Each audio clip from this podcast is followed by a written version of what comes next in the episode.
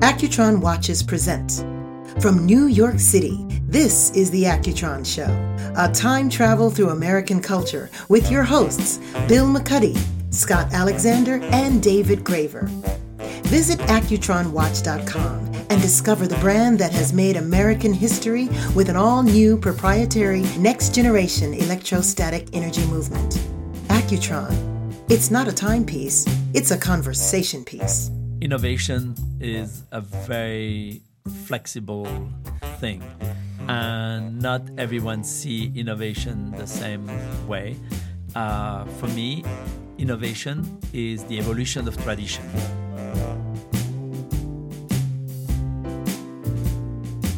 The voice you just heard at the top of the show was today's guest, Daniel Boulud. He's a legendary chef and one of America's leading culinary authorities. But first, me, Bill McCuddy, who only knows how to eat food, not how to prepare it, along with culture writer Scott Alexander and editor David Graver. We are talking innovation right here at the table with one of the greats on the Accutron Show, right after this. This podcast is presented by Accutron Watches. Visit our website, accutronwatch.com, and discover our iconic Space View 2020 collection, recreating the stunning visual impact of the original open dial design combined with an all new electrostatic energy movement. Time just changed again. The Accutron Space View 2020. Join us in celebrating Accutron's birthday. On October 25th, the iconic Empire State Building will illuminate in Accutron's signature green hue. Don't miss out in seeing the view. Well, I got to say, I'm hungry and I'm in awe, and I have absolutely no questions for this guest today because No I questions. don't know anything about great French cuisine. But uh, Daniel Boulud does, and he joins us in a few moments. I've Have been looking forward to this any- all week. Yeah, I have eaten at his restaurants, but more importantly, like I love listening to him talk about food, and I think I assume we're going to get to do some of that. But his his uh, approach to cooking has really influenced what I do uh, in the kitchen, just to focus on first principles and some simplicity.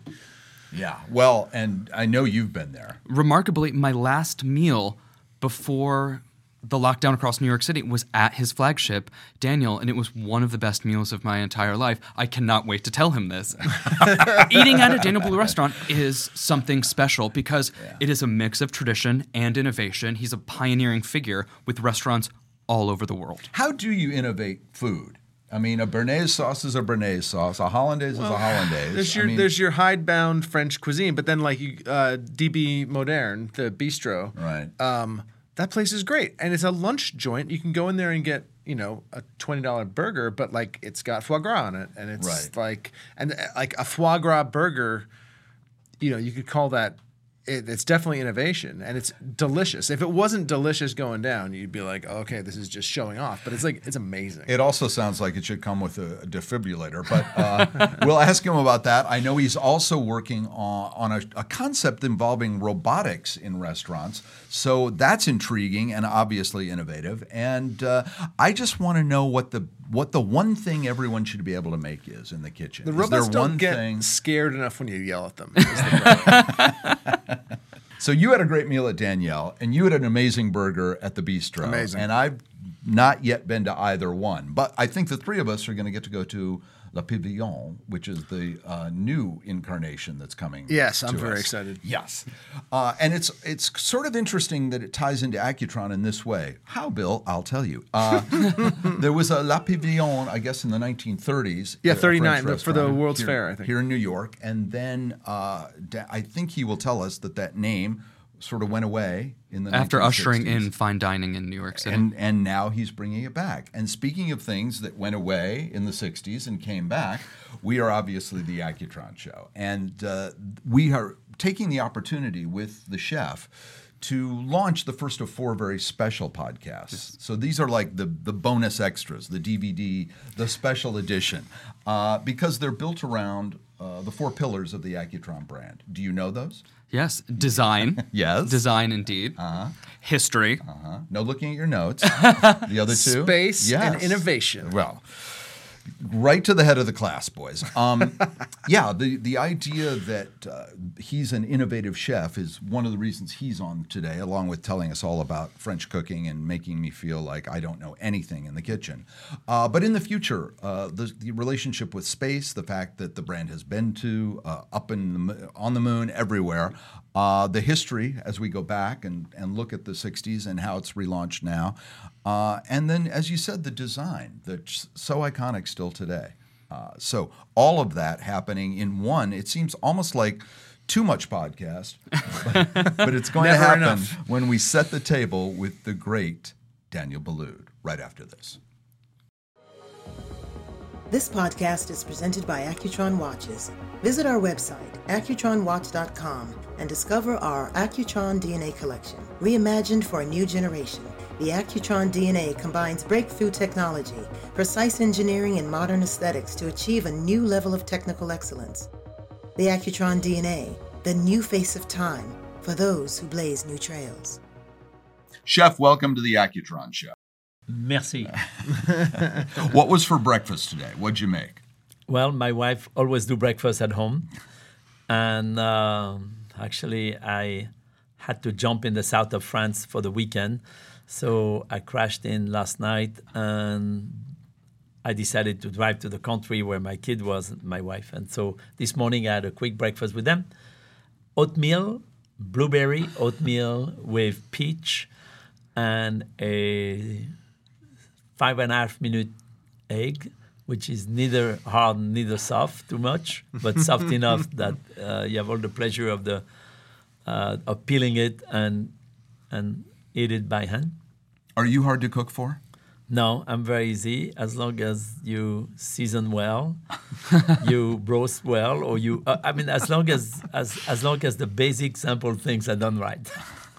What is the most basic, simple thing for someone to get right in the kitchen? It kitchen? don't matter if you do a pasta. It don't matter if you just do a salad, a dressing. You know, it's all this balance of vinegar and oil and salt and pepper and you know some flavor. Like I'm French, so I like my mustard in my vinaigrette. Mm-hmm. But the one who does the best one is my grandmother. She's not there anymore, but she left definitely the recipe behind. Mm. And I still crush my garlic with salt and put some mustard and add some homemade red wine vinegar and and some olive and, and some oil. So I use olive oil, but in the old days in the farm where I grew up, uh, we had our own walnut oil or our own uh, rapeseed oil, or uh, we always had a cycle of oil we will do during the year. So Is there a system then, or, or a code that if people just understood would make them better in the kitchen? Yeah, it's um, if there is a code, of course there is uh, there is a code. Is first you have to plan, uh, plan ahead. You and it all starts with what you buy, and have the right proportion of that, and plan ahead because some meals can be deadly simple, but they take three days to prepare. You know, from uh, if you're gonna need to cure something before, if you're gonna need to um, marinate something before. Uh, so, you know, like a coq au vin, it's a very simple, rustic, peasant bistro dish. But a coq au vin could take three days. Uh, you marinate the chicken with red wines and you. Uh, you so the process is almost like a three-step process. Remarkably, I made one. Hours? Wait, well, we have so many questions. Remarkably, I made a coq au vin at the start of the pandemic. It was one of the first dishes I tried to make for myself. I marinated the chicken three days in advance. Yeah, it was good. It was a remarkable experience, but that there are many things moving at the same time. It's true, but sometimes you can save time and marinate the chicken half the time by reducing the wine first before you put it in the marinade. So you mm. reduce the wine by half, then you marinate your chicken. And I think the concentration of tannin and, and wine is there, so you don't have to leave it so long. French cuisine is often thought of as very traditional, but your portfolio of restaurants is predicated on innovation and moving things forward. How did you strike this balance of traditional and innovation? Well, that's what motivates me.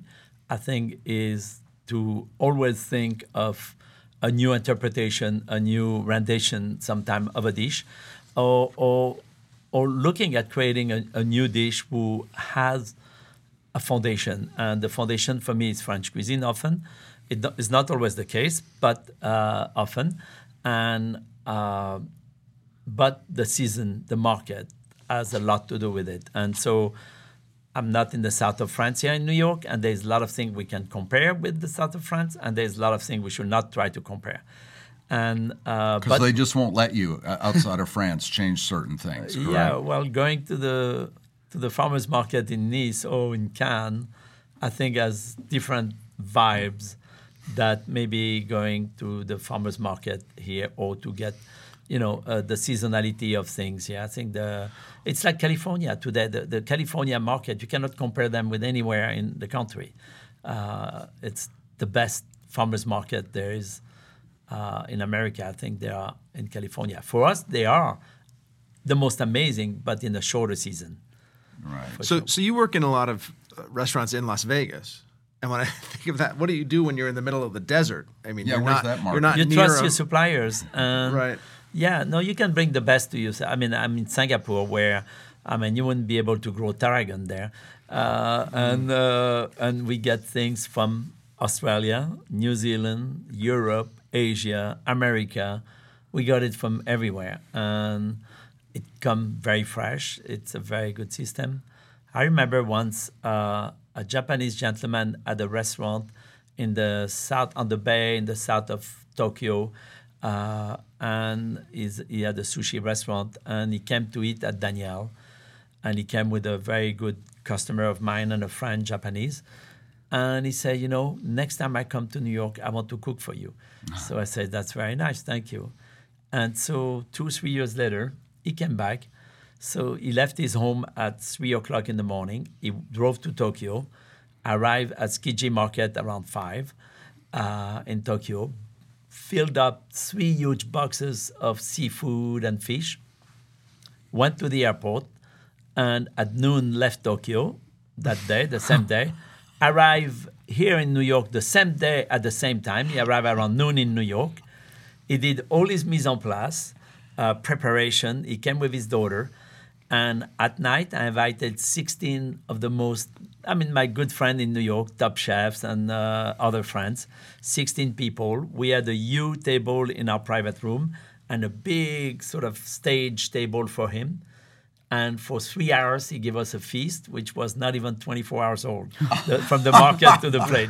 Was that the best meal you've ever had? It was the most memorable. Yeah, one of the many memorable ones. And I think to me, it showed that uh, that when there is a, a way to be able to, um Personalize to it or bring it to, to. to yeah to carry an ingredient and to bring it to you, it's a, that's a mind blowing story. yeah. I mean, it was it was it was so incredible, and uh, I will have to look at the list of chefs who were there to remember who to ask about. that I'm sure event. they tell the story all the time. But uh, It's a funny distinction that, that happened there. David asked, you know, what was the was that the best meal? You said it was the most memorable, and I'm wondering if you could say like is is the the memorability Uh, that piece of it the most important thing for you? Whether yeah, it's no, memorable? it, Or it it's was, one ingredient, It was definitely. definitely, but you know, the best meal is very uh, hard to judge that, and uh, there's too many best meal Right. uh, in life. But uh, are they? Um, and many are memorable. Uh, I think to me, a memorable meal is a memorable, memorable moment with friends, and there is this communion who create a memorable meal.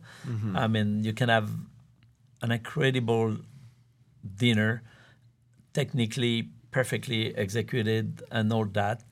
But um, was it memorable in the sense that it was a real communion between yourself, your friends, the food, the the character who made it, and and the moment, and and, and also the surprise, I think of it, which we had no idea what to expect right. and it kept coming in a very delicious and sometimes um, organic way. And and uh, I didn't know the cooking of that chef either, so I had no preconceived idea of what he was going to do. I mean, sometimes it feels like food is the platform on which you build Mm-hmm. community or friendship or communion, as you said. It's, Very much. the people are maybe more important than the dishes at some point. Well, that's uh, that's why we stay six hours at the table in France, because Right? We get that We- wrong here, don't we? we are eat, you? Are we you? eat for three and we talk for six. Why don't we do that more in this country? And it's the same all over. Uh, well, we do, we do. Depends uh, what it is. If you No, you're trying to turn those tables at least twice, aren't you, in an Uh, evening? no, no, absolutely. Those experience in the restaurant sometimes is a little bit different. But I remember, I mean, I'm not too old, but I had to celebrate my 50th birthday, and uh, I am the co-president of City Meal on Wheel, and every year I do a gala at Daniel to raise money for City Meals, and it's always the first week of March and the first Sunday of March. And I auction a dinner for 12 people with Robert Parker at the time. It was like, it was uh, a while ago, I mean, more than 10 years ago.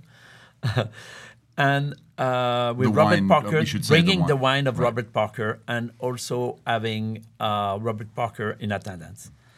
So of course the guest bought the dinner, boom, boom, boom. He went for thirty-five thousand dollar, and actually the guest who bought the dinner is a big wine collector. is a is a very good customer, a very good friend, and he said, Danielle, I want this dinner to be your birthday party, so you can invite twelve more friends. I'm gonna invite my twelve friends because I pay for it, but you can have invite twelve more friends, and you can cook your heart out.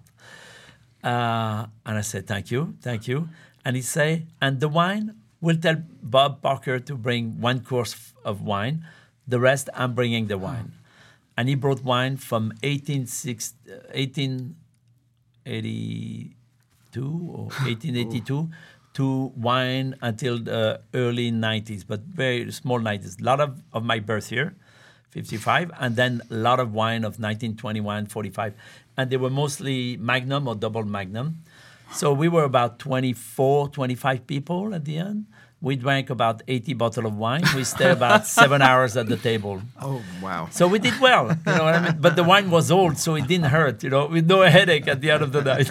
Another memorable moment. And what I ask is all the chefs and sous chef and previous chef who worked for me uh, in New York to prepare one dish, one majestic dish for 24 people. And everyone played a game, and we had a parade of amazing dish uh, parade to the through the dining room over those six seven hours of, of lunch. I, Lunch. I have to, because you introduced it, I have to quickly say something about a very memorable meal that I had. In March of 2020, right before we went into lockdown, I attended Sunday supper at Daniel on a night where you raised $1 million for your Thank charity. you. And it was one of the most spectacular evenings of my life, but I was caught off guard by not only the spectacle and the theatricality of it, but the charity component. And you seem to dedicate your life to others in the work that you do. Of course, I mean I think we restaurant are part of the community, but we're not. We don't always give a chance for everyone to be part of it. Uh, some people cannot afford it. Some people cannot come because, uh, like you know, City Meal will. To me, it's a charity who take care of the elderly in New York, and the elderly were the people before us, who sometimes. I mean, I meet when we go on meal delivery we find the most interesting people. They were dancer, they were singer, they were uh, they were in the medical field, nurses, or or they were just delivery men. Some people work closely with restaurants. So I, I met some some chef who was working uh, in restaurants and all that. Uh, You so- went on the deliveries. yeah, because I created something with City Meal called Chef Deliver. And uh, we are about 50, 100 chefs in New York who once a month, once a year, you prepare hundreds of meals and you go and deliver them. But because we have a lot of chefs, so every week, every month, there is this program going. And it's really, uh, it's it's it's a wonderful uh, it's a wonderful thing, and so we encourage the chef to make meals and to go and deliver them. That's a surprise when Yes. that door opens and it's you. And we have yeah, of course, and and some of them kind of know who I am and wish they could come to the restaurant. But we yeah we we did very well that night, and uh, and the generosity of our customer, I think to me is, you know, I of course I am proud to support City Mill and I'm proud to help the community of New York, but uh, it's all thanks to our customer who was so generous and and so willing to help me help City Mill to continue to be strong in this program. And five days later, I had to basically furlough 750 people in New York uh, right after. So it was right in the neck of close, close down in New York. Uh, and we, after that, uh, shut down. We're going to talk about what a difference the pandemic made. We are discussing philanthropy, we're talking about innovation, and we are seated at a very special table right now with Chef uh, Daniel Boulud. We will have more of that conversation, including the beginning. He talked about the difference between cooking at home and cooking in a restaurant. So, when was the first time he actually cooked in a restaurant? That will all be on the plate when we return in this edition of the Accutron Show. This podcast is presented by Accutron Watches. Visit our website, accutronwatch.com, and discover our legacy collection, reviving some of the most memorable Accutron watches from the 60s and 70s. The legacy collection combines timeless design with the technical excellence of Swiss watchmaking, each limited to 600 individually numbered pieces. The Accutron Legacy Collection, inspired by the past, built for the future. Our special guest today is Chef Daniel Boulud. He's telling us some of the inside secrets. There's a, a mother's uh, salad dressing, I'm sure has one or two ingredients he didn't mention earlier in the show. but let's go back a little. I want to talk, uh, uh, we'll get to the pandemic and how that pivoted. We were talking about that a moment ago. But when, when, when you were a young boy growing up on the farm in France, when did you know you wanted to leave and, and where, what was the first restaurant you cooked in? uh, I was 14 years old and I didn't want to go to school and I didn't want to stay at the farm. And I was kind of a little bit stubborn, maybe, with my uh, the direction of my life. I uh, I didn't mind to continue to go to school, but I wanted to do something. And I never really liked the work as a farmer because it was hard work for my parents. And God bless my parents are 93 today, both of them. They work very hard, but I think they work in a very healthy environment and with a lot of family around and support them and all that. But I had a chance to be in a village where there were a lady, uh, a contessa. Her name was uh, Contessa di Volpi, and she was a very um, flamboyant lady. She was driving. I mean, we are talking like uh, 1969.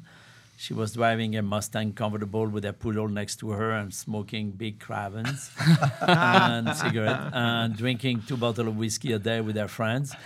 And and she had a racehorse at the racetrack, and she was going gambling to the casino, and uh, and she was going to eat to all the best restaurant in Lyon all the time. She knew every two star and three star and every chef. And when my parents say, "We don't know what we're gonna do with Danielle," he want to be a chef. I uh, she said, "Well, let me find him the best restaurant for him." Oh wow. Oh wow! and I started an apprenticeship at 14, and so I was going to school and apprentice at the same time in a two-star restaurant in Lyon. And I think this defined my career because I loved it from the minute I was there. It was hard work, and it was uh, it was not. Uh, nobody was kind, but uh, but um, I was learning. I was learning. I was fascinating. I was fascinated by chefs like Paul Bocuse and and the chef I worked for, and all the this big collective of chefs in uh, Lyon who at the time were very prominent. And so that was the start. And then always, I always asked my chef to help me get my second job, my next job. So I asked him to go to Georges Blanc, a new Swiss star, then Roger Vergé, a new Swiss star, then Michel Guérard. So I, um, I did my Tour de France.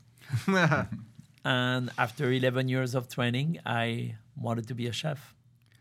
Lyon is one of the most important food capitals in the world. Would you ever have a restaurant there? I have a tiny uh, investment in a small bistro of a young chef who used to work for me and went back there. So it's called Le Suprême in Lyon.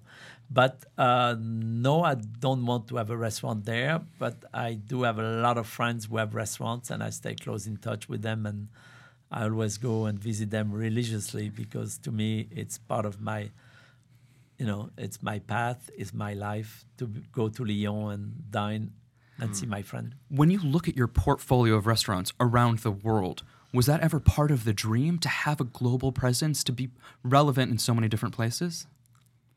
Maybe because the chef I was working for already, such as chef like influential chef like Paul Bocuse or Roger Vergé or Michel Guérard, uh, they were already in New York. They were in Japan. They were in uh, in America. They opened in California. So I, without trying to consciously be like them, I definitely liked the way they were expanding their um, opportunity of bring their cuisine to other places.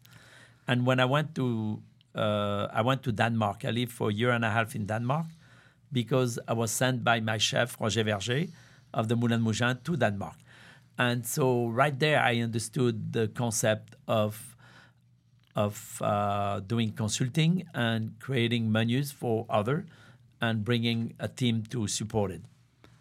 How do you maintain innovation on a global level with the, in the culinary scene today? Well, innovation is a very flexible thing, and not everyone see innovation the same way. Uh, for me, innovation is the evolution of tradition, and that's uh, we put innovation on the evolution of tradition, because I think I want to make sure when we do a recipe that we have a foundation, and that foundation is traditional flavor, traditional technique, and and maybe uh, um, a code, sort of uh, a, a beginning, uh, having um, a coded recipe, and from that code we build over, and and that can come just from the base of a sauce, and the base of a protein and the sauce together, and what are we going to do around it? Or um, like today, I was tasting five new dishes and uh, of course we uh, were doing some dishes for lunch that we are soon going to be opening lunch at Le Pavillon. So those dishes was uh, first to make sure that the dish is is balanced to be a meal at lunch, uh, something that uh, is not too spicy, that it's it's pleasant, it's comfortable. So we wanted to do something with octopus, and so we had some black olive musto, which is we, we dry the black olive and then we create a, a, uh, we we we rehydrate after, but with also a little bit of olive oil, and we create this sort of dark oil. It's almost like a tar of black olive, uh, and we have a little bit of that, and we have uh, Only you could make a tar sound good. I know. exactly because tar is ugly, but this is this is definitely delicious, and um, and then of course with that we had some very uh, we have a farmer who grow us only uh, different papers. He grow like fifty different kind of papers and also tomatoes, and so. Uh, we have using those papers right now. We are preserving some. We are using some fresh. So that was one of the element inside, and also some tomatoes because right now until maybe late September, early October, we'll have beautiful local tomato, and then artichokes and uh, and uh, some celery as well. So all this element has a little bit of a Provençal maybe undertone, but in a very sort of fresh and local uh, application.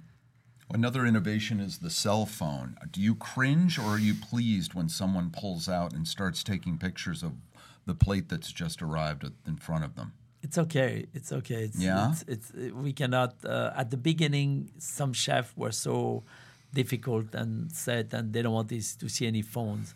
There is a chef in New York who have a famous restaurant, and he basically banned phone. but uh, at the end, he can never really control it all.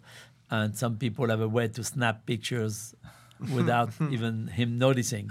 So it's okay. I think uh, at the end, uh, I love to take picture myself just to have the memory now, uh, and also to be able to share it and to be able to express, you know, how much I like it. If if I don't like something, and if I feel it's not good and ugly, I will not talk about it. Uh, I may have taken a picture of it, but I don't care. I'll delete it.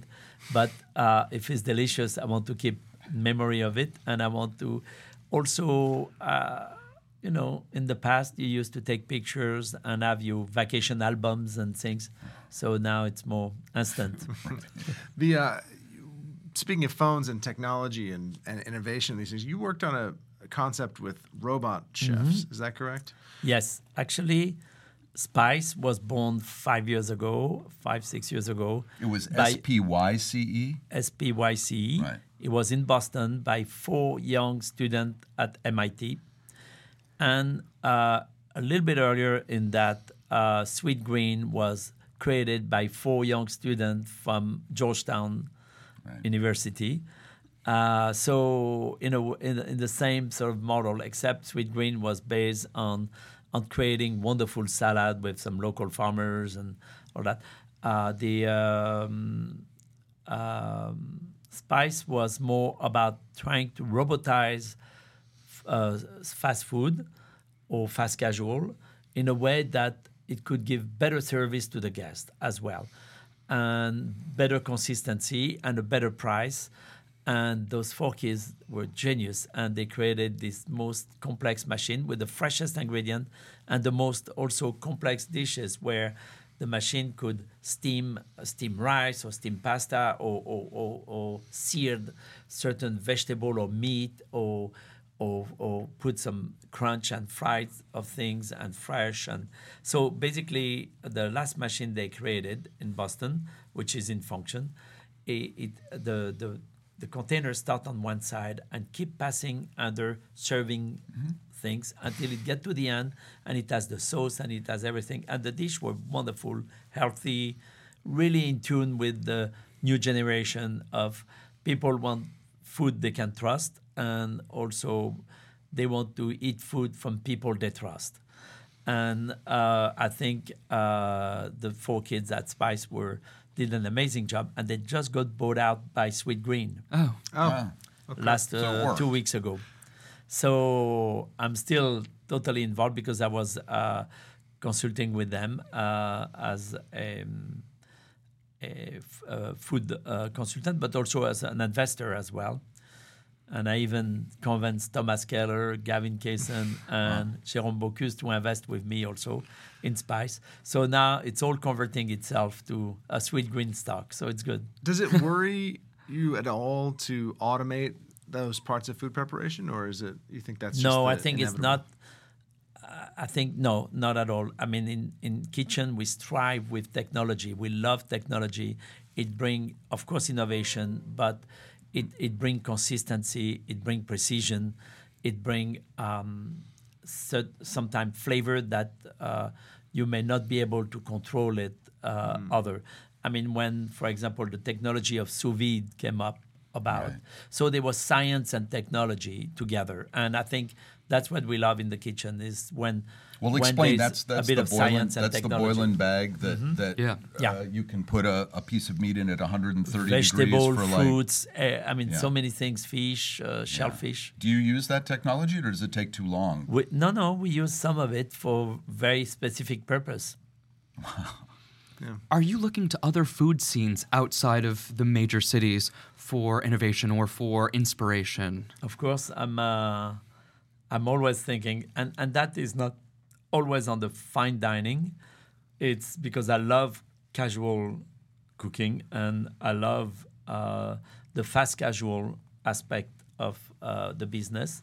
I love the bistro aspect. I mean, I have an épicerie Boulud who is also um, it's it's kind of a retail of sandwich and salads and coffee and viennoiserie and pastry, and that I think uh, interests me a lot. It's uh, I guess fine dining because you have a lot of support from many people around and you build very large team in order to produce this excellence. Uh, it's a different business than uh, trying to figure it out how to bring you the best croissant at the best price with the best quality of butter best quality ingredient and the least payroll because you want to make sure it has a balance. So you need to buy the right machine to do it. You need to you need basically to bring the right support to your team in order to ev- to evolve and be productive. Scott's right, though. We we've spent a lot of time in the last twenty years building up celebrity chefs, and you're certainly one of them. And to take your face off of it and have a robot do it is kind of brave. I mean, uh, no, you won't take your face away from it. Who said no. anything about taking my face no, no. away? well, I think if I had a problem you, with the food and I just pat your robot over. on the back every day and say thanks, thanks for producing those thousand mil without a sweat. right. Right. Yeah. yeah. No, but uh, I think technology will keep evolving. I mean, the evolution in our business is constant and it's you know, there's a lot who don't work sometimes, and there's a lot who are very, very good because it definitely helped our industry uh, evolve better. Uh, now we'll see the combination of spyce and sweet green, where sweet green bought spyce in order to bring technology in their uh, store. So it's going to be a combination, but mm. they believe that they could be more performant and and and certainly more efficient with uh, support of technolo- technology. So will good. that still be called Spyce, or no, will Sweetgreen take Sweet that technology? Yeah, yeah, yeah, yeah, yeah, exactly. Uh, if we could get on a plane right now and go to only one city in the world, where would it be for the best food, in your opinion? That's um, tough because today there is hmm. great chef all over the world. Um, for me, I would like to escape what I know most. I would like to, uh, so for me, is to travel to South America, uh, going to Peru, going to Brazil, to Mexico, Brazil. Uh, I love South America. I think going to Asian country that I've not explored, uh, it's uh, it has a sense of discovery for me. Uh, of course, if it's for the best meal in the world, that's different. But that I already had it before, and on occasion I do go back. and that's always Paris, and that's always Lyon. Well, just give us an address then. I guess we'll settle for but that. No, but uh, you know, I uh, as French as I am, I love other cuisine, and it's always a revelation to, to travel to a new country. And I mean, I have a lot of young Korean chefs who work for me but we asked them to cook French or we asked them to cook Italian, and and they were excellent. They were they learned you know cooking in a, in in America and all that. But then when I did my first trip to Korea, and they dress up a feast for me, I think it was just it was just the most uh, amazing moment where. Um, I was curious about the ingredient, about technique, about pickling, about you know, aging uh, things, but uh, uh, it was a cuisine I didn't know. So you can be baffled. All, so, yeah. You oh, can, yeah, you yeah. can eat something and go, wait a minute, what did I know three of the four things in this, but I haven't you taught you you go into the kitchen and you start Absolutely. No, that's uh, and that's exciting. And that's the beauty of uh, sometimes being a chef and someone tried to host you. mm-hmm. But you've just opened a huge restaurant in Manhattan at a time when most restaurants are going out of business. So that was an incredible challenge after the pandemic. Tell us about the pavilion and what it was about it or what the idea of it was that drew you back into another place. Le Pavillon came about four years ago and so that was way pre pre pandemic uh, to us, and that was an opportunity to partner with one of the finest real estate company in New York, SL Green, who was developing this 3.5 billion dollar building, which represent a building the size of uh, the Empire State Building, uh, and um, and they had one restaurant in it, and they wanted a fine restaurant, but yet a restaurant who could provide be providing what maybe Midtown was looking for. So we didn't want to be an exclusive destination, but a fine destination. And I think Le Pavillon. That destination, by the way, we should tell people who don't know, is right next to Grand Central Station. Exactly. We're on One Vanderbilt, the name of the building as well. And uh, we're on the second floor, and right below there's an Épicerie Boulud in the corner of 42nd and Vanderbilt. And we, four years ago, I didn't know exactly what I could do, but I like the people I was uh, engaging myself with. And that was the first time in New York that we were creating a partnership with uh, a developer like that. And, um, and as we worked on the development of the restaurant, first came the design. We needed to decide on the direction because the building itself has very strong architecture and beautiful architecture. But we needed to create a restaurant in a area of the building, which is the southeast corner of uh, the building on 42nd, that has 75 foot window on one side and a ceiling would drop down to 35 feet on the back. And four huge columns, uh, almost like a cathedral column, uh, inside the, the space and we had four different designers and each of them were fighting with the architecture they were creating something on the inside that was trying to hide the issue. And one designer, which I had a lot of admiration for, and that's why I chose him, was Isay Weinfeld from Brazil. And he has an amazing way of connecting nature and architecture together. And he just gave us a little sketch instead of a 40 page book. he gave us a little sketch of, a sketch of the direction he wanted to take and how he envisioned the space to be. And so we gave 50% of the space to a garden. And we mm. have a garden table as well. And all the restaurant is along the window. And we created a floating ceiling who has also a different dimension of high as it goes into the dining room. And we created a bar where the highest point of the ceiling is. We created an open bar uh, a, a, square bar, which is beautiful, and a chandelier where at the beginning they put the light inside the blown glass and they felt that was not the redirection. So now the light is coming from the side and it's just glowing into the, the glass itself, and it's really beautiful. It, and of course, we needed to give a name to that, and uh, I give a, a direction to the cuisine. So the name, I felt that this restaurant was a pavilion to the building. It was it was a place where you we will entertain, we will celebrate, and we, and in French, Le Pavillon is uh, the name of a place who is either in a park, in a garden, or in a chateau, and it's the place where you just go to party. and but in New York City, 1939, the World Fair, there was the French Pavilion, and after mm. that, the staff stayed in New York City, and one of them opened Le Pavillon ah. in New York, and that was the history of French dining in America for 30 years. That never left because the name resonate and sort of emulated with so many other French restaurants opening, trying to model themselves after Le Pavillon. Le Pavillon closed late 60s, early 70s, and it had the most, I mean, it really defined fine dining in America and in New York. And at the time, French were ruling.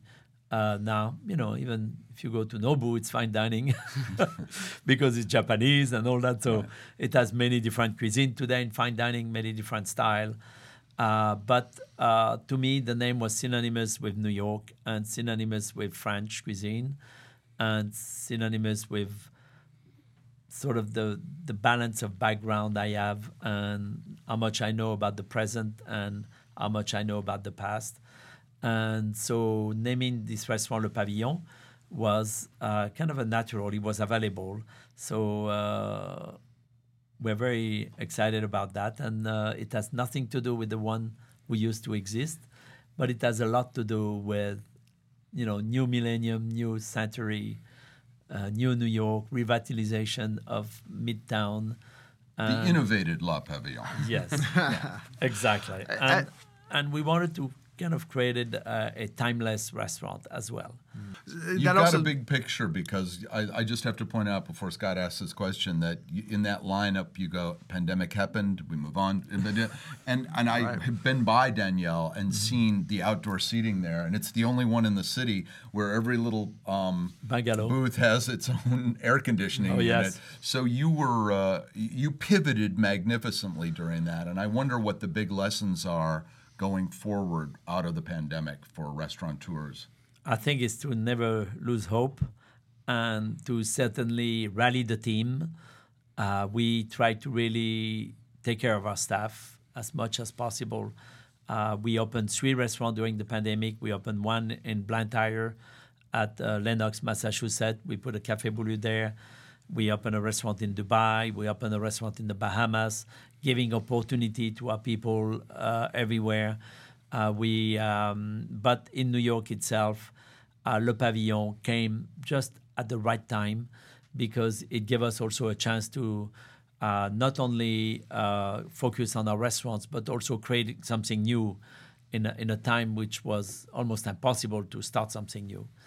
And uh, but um, I think what I've learned is to never lose hope. Uh, it, we had some very challenging time, but we were finding every solution possible to it. And I was not the only one. Many chefs, from you know the to-go business to the home delivery to uh, the um, Gold Belly nationwide. If you live in Texas or Oklahoma, I can send you uh, a box of short ribs, uh, and and uh, and uh, also I mean the the art of raising money through Zoom and through any form of communication uh, was fantastic. Uh, I created a charity for our staff called Hand in Hand, and we raised, raised hundreds of thousands through generosity of our customer, our suppliers,